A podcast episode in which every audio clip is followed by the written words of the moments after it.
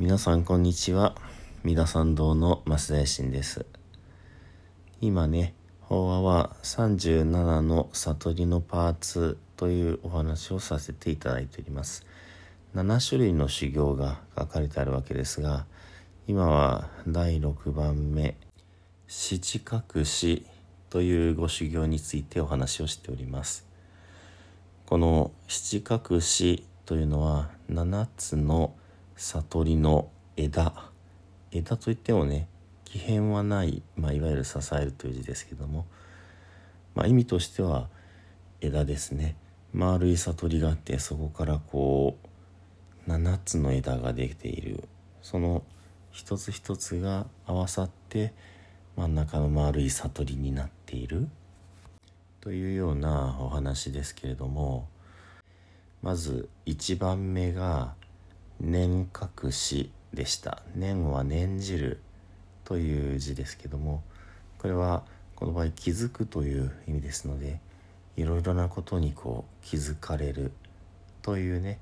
え仏様のお悟りの、ま、パワーの一つ。そして2番目が着法隠し。着法というのは法を選ぶという意味です。あのいついくつかのものをこう選ぶ選択するの「択」に、えー、この法仏法の法がついてるわけですけどもこの着法隠しというのは本質を見抜くというお力になりますね。いろんなことがあってその一番大事なことがパッと選べるこれもお悟りの、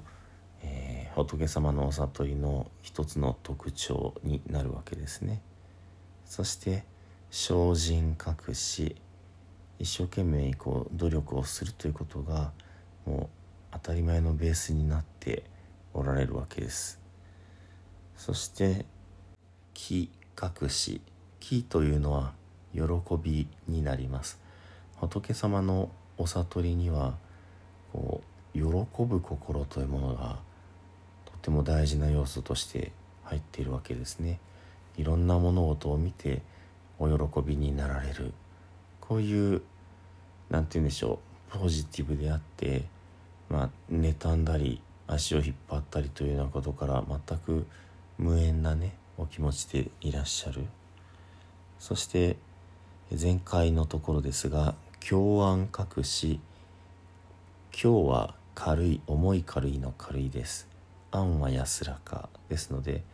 軽やかで安らかなお心これもお悟り仏様のお悟りというもののね非常に大きな要素なんだということですね。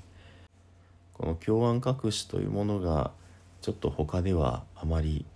聞かないねご修行というか徳目ですのでまさに仏様のお悟りというのは重苦しいものではなくってねついつい忘れがちというかね気づかないですけどもこのような軽やかで安らかなお心なんだということを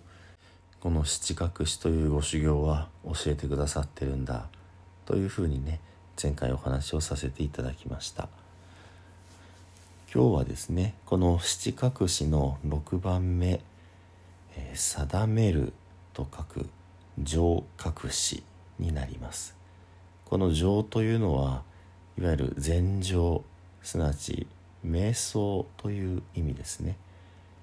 三十七菩提文を通してこの「定める」という言葉が何度も出てきますね。五根五力五つの根っこ五つの力というご修行の中にも上根上力というふうに出てまいりました。で今回の七菩提文で、えー、上隠しそしてですね、え最後の八正道というご修行のしかも一番最後が正しい瞑想症状になりますので37菩提分7つのご修行のうちなんと4つに出てくるとても大事な修行になるわけですね。まあ、もちろんその瞑想この正しい禅情ということから生まれてくるものこそが正しい知恵ですのでね。お悟りの知恵そのものですので。当然絶対に欠かせることができないものなんですけれどもね。この瞑想というものはいわゆる変性意識でありトランス状態ということでもあります。つまり日常の感覚から離れたまあいわゆる宗教的なね心の境地それも非常に静まり返ってね。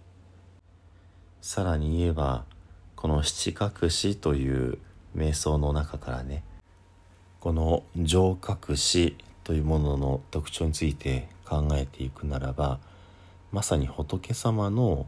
瞑想の境地であるわけですね。つまり菩薩様でもなく我々のようなまあ普通の凡夫の瞑想でもなくね仏様の瞑想の境地これは七隠しの中のね例えば喜びに満ちている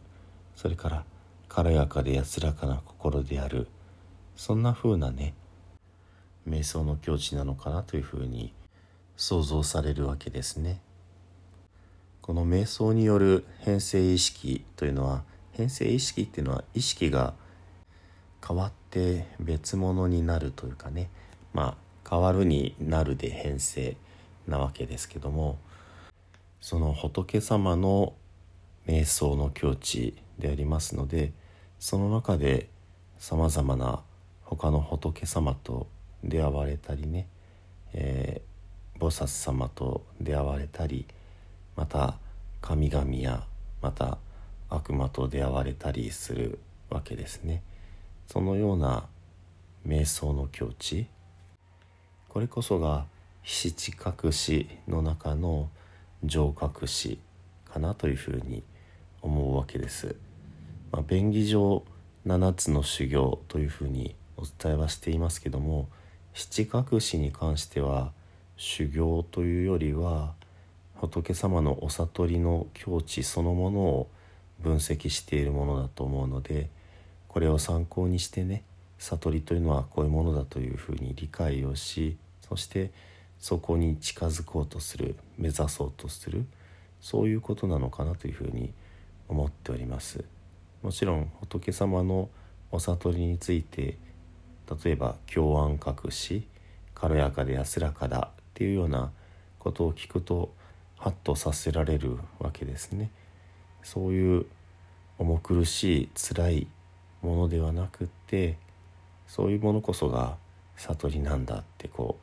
う嬉しくなるというかね喜ばしくなるそれと同じようにあ瞑想情が出てきたから知ってるものだということではなくってやっぱり仏様の瞑想の境地というものについてね思いを馳せる必要があると思うんですね。それは私たちがやってもやってもまあ、到達することができない境地なんでしょうけれどもでもそこをねその私たちの瞑想と仏様の瞑想別でありながらそこに近づこうとするそういう心こそがねこの七隠しを学ぶ本当の意味じゃないかなっていうふうに思うわけです。では最後に十平の念仏ご一緒にお唱えください。土生十年。